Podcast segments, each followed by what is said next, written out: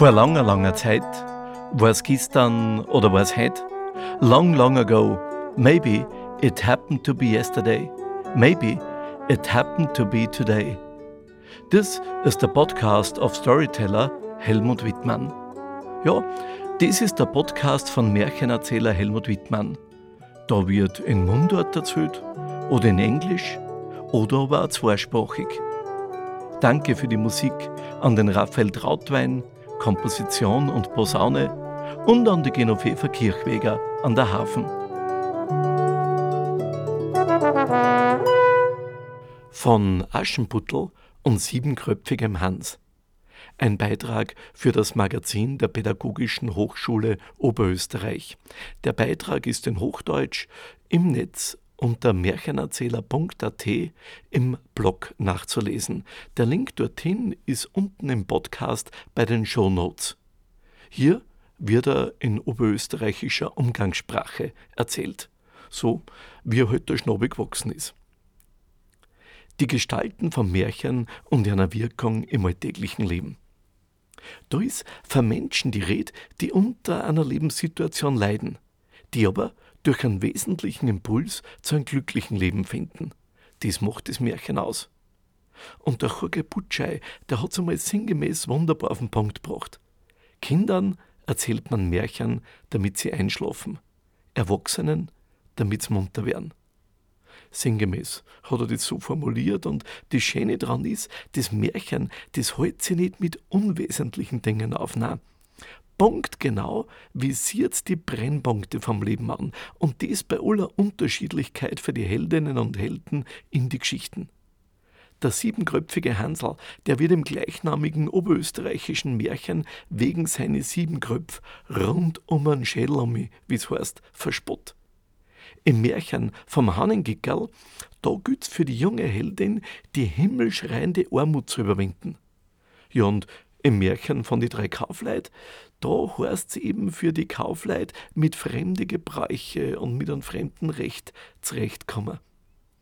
Das Märchen, das interessiert sie oft, gerade für Außenseiter. Für die, die alltäglich erleben müssen, dass für andere missachtet, verspottet und geringschätzt werden. So drastisch das Märchen aber die Situation und den Ausgangspunkt für seine Heldinnen und Helden mitunter beschreibt so bunt und so vielschichtig zeigt's die Möglichkeiten, wie man aus so einer Situation rauskommen kann. Und zwischen die Zeilen, da klingt die Botschaft durch, mach dir auf, geh deinen Weg, vertrau der Welt und du wirst für ihr angenommen. Ja, und wenn alles auch nur so aussichtslos ausschaut, du kannst das und du wirst es schaffen. Dies sind die Einflüsterungen, die Kinder intuitiv wahrnehmen wann's Märchen hören. Und das sind die Einflüsterungen, die auch wir als Erwachsene sogar brauchen können. In einer Zeit, die mit Märchen und der Welt, die da drin geschildert wird, auf den ersten Blick wirklich weniger am Hut hat, wird da das Zeitlose für die Erzählungen spürbar. Ja, sie sind geistige Kraftnahrung. Und dies eben nicht nur für das vordergründige Bewusstsein und den Verstand. Na, die Archetypen von Märchen, die wirken tief ins Unterbewusste ein. Genau da aber können Fixierungen, die oft verhängnisvoll sind, und Programmierungen, die wirklich oft furchtbar sind, heilsam lösen. Ein paar Beispiele. Im Märchen Die grantige Schicksalsfrau, da zieht die Heldin aus in die Welt. Sie gilt als Unglücksrob und ist doch fest entschlossen, dass sie ihr Leben zum Bessern wenden will. Naja, was jetzt folgt in der Geschichte, ist ein Schicksalsschlag nach dem anderen. Und das im wörtlichen Sinn. Sie kommt gegen ihr bösartige Schicksalsfrau einfach nicht an. Erst eine Wäscherin, die zeigt ihr, wie man mit der Schicksalsfrau gut umgehen kann und wie das gelingt. Aber die Schicksalsfrau, die verweigert das Gespräch. Sie weist die Heldin brüsk ab. Und es braucht viel Geduld. Ausdauer und Geschick, dass die Schicksalsfrau umstimmt. Aber, so viel sei verraten, die ganze Mühe, die ist nicht umsonst. Und das ist ganz wesentlich. Es geht nicht immer so einfach. Manchmal wird es wirklich mühsam. Aber man kann es schaffen, wenn man sich denn selber treu bleibt. Im Märchen vom Wasser des Lebens, da macht sie zum Beispiel der Held auf, dass er eben das Wasser vom Leben holt, die Essenz. Der Vater, der hat es nicht geschafft. Und darum will er jetzt auch den Vater finden. Und der junge Bursch, der hat Glück, weil seine Mutter, die hat ihm alles beibracht, was er braucht, um im Leben glücklich handeln zu können. Und er kommuniziert, er redet mit alle am Weg, gleich ob das wilde Viecher sind oder ein hilfloser Bettler, niemand wird übersehen. Dadurch und nur dadurch wird das schier unmögliche Vorhaben dann doch noch möglich. Ja, und nicht nur, dass das Märchen eine Welt voll schillernde Gestalten zeigt, von die holden Gestalten bis zu die ungeheuerlichen, bis zu die furchtbaren. Es weist da immer wieder darauf hin, wie wichtig das ist, dass man alle die Gestalten wahrnimmt und mit ihnen ins Gespräch kommt. Und wer sich intensiv mit Märchen beschäftigt, bemerkt gleich und oft mit großem Erstaunen, dass so vertraute Motive wie das Wasser des Lebens, der Traum von der Brücke, Rumpelstilzchen oder Amor und Psyche, dass die in die unterschiedlichsten Weltgegenden in verschiedene Spielorten auftauchen. Ja, natürlich sind die Motive dort jeweils in den kulturellen Zusammenhang eingebettet.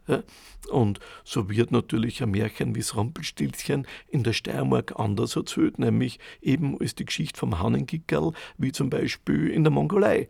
Aber das Motiv ist da wie dort unverkennbar das gleiche. Barbara Stammer, die beschreibt das recht gut in ihrem Buch Dornröschen und der Rosenbei. Das Buch ist leider nur mehr antiquarisch erhältlich, aber da ist es sehr, sehr anschaulich beschrieben. Märchen, die sprechen mit ihren archetypischen Gestalten eine Sprache, die wird in ihrer Vielfalt auf der ganzen Welt verstanden. Und mir selber ist aufgefallen bei Erzählprojekten und Workshops in Indien, in Russland, im Iran und in vielen anderen Ländern, wie schnell das durch die Arbeit mit Märchen aus Menschen, die sie fremd sind, am Anfang, auf einmal Vertraute werden. Und das oft ganz spielerisch über Sprachgrenzen hinweg. Apropos Sprachgrenzen und Vielfalt für die Sprachen. Zum Abschluss dazu eine Geschichte aus der orientalischen Tradition und die bringt es wirklich gut auf den Punkt. Vor Zeiten, da sind etliche Wanderinnen und Wanderer in ein Wirtshaus zusammengekommen. Und sie sind alle vor was Gott wo gekommen. Aber sie sind zusammengesessen beim Essen und Trinken und haben sie erzählt, was sie am Weg schon erlebt haben und wo sie hin wollten. Und so haben sie entdeckt, sie haben alle miteinander ein gemeinsames Ziel. Naja, also was ist näher gelegen, als das gemeinsam weiterziehen. Und so haben sie beschlossen, dass sie einer Geld zusammenlegen. Und das, das hat einen schönen Batzen ergeben, also der wird für alle reichen. Der Weg aber, der ist weit gewesen. Recht weit und schließlich ist schier endlos durch eine Einöde gegangen. Und nach und nach sind die Vorräte für die Wanderinnen und Wanderer langsam zur Neige gegangen. Sie haben bald nichts mehr gehabt. Und endlich sind sie wieder in der Stadt gekommen, aber da waren der Hunger und der Durst schon furchtbar groß. Nur, zur größten war da ein Markt. Mei, und da, da sind bei den Standeln die köstlichsten Früchte angeboten worden. Ach, das war ein Anblick, denen ist Wasser im Mund zusammengerannt. Ja, aber Jetzt haben sie feststellen müssen, vor dem ganzen Batzen Geld, da ist gerade nur ein einziger Golddukaten über. Ein Golddukaten, ein einziger. Naja, ein Golddukaten ist nicht wenig. Aber jetzt, jetzt heißt's entscheiden. Was sollten sie dafür kaufen? Naja, das war nicht so einfach. Und eine Frau, die Deutsch gesprochen hat, die hat gemeint, also ich, ich möchte Weintrauben. Die sind gut für den Durst und gegen Hunger helfen sie wohl auch. Na, hat der Türke gesagt, ich möcht Üsem. Und das wieder hat der Jüdin gar nicht gefallen. Na, na, hat gesagt, also ich, ich möcht enough. Ah, hat der Perser gemeint, das Beste ist, wenn wir Angur essen. Angur, ja, das ist. Naja, und so haben sie hin und her geredet und bald war über das, was denn da kaufen sollten für den Golddukaten, ein gewaltiger Streit im Gang. Eine Marktfrau die hat da eine Zeit lang zugelost. Und dann hat sie gesagt, wisst ihr was? Gibt's den Golddukaten mir und ich versprich euch, A jede und a jeder von euch kriegt genau das, was sie oder er will. Das haben die gar nicht glauben können. Na, na, na, hat eine von den Frauen gesagt, also mir scheint, du willst uns nur um unser Geld bringen. Ja, hat ein anderer gesagt, also mit einem Golddukaten die Wünsche für alle erfüllen, ah, das ist ja gar nicht möglich. Ja, hat wieder eine gesagt, also das, das war wirklich zu schön, um wahr zu sein. Nein, nein, das funktioniert nicht. Geh, schaut's mir an, hat die Frau gelacht. Schau ich aus wie eine, die was Bess im Schild führt?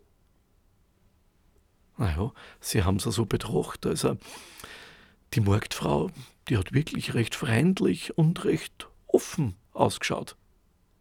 Naja, hat eine gemeint, wir, wir konnten es ja probieren. Ja, haben die anderen gesagt, probieren wir es halt.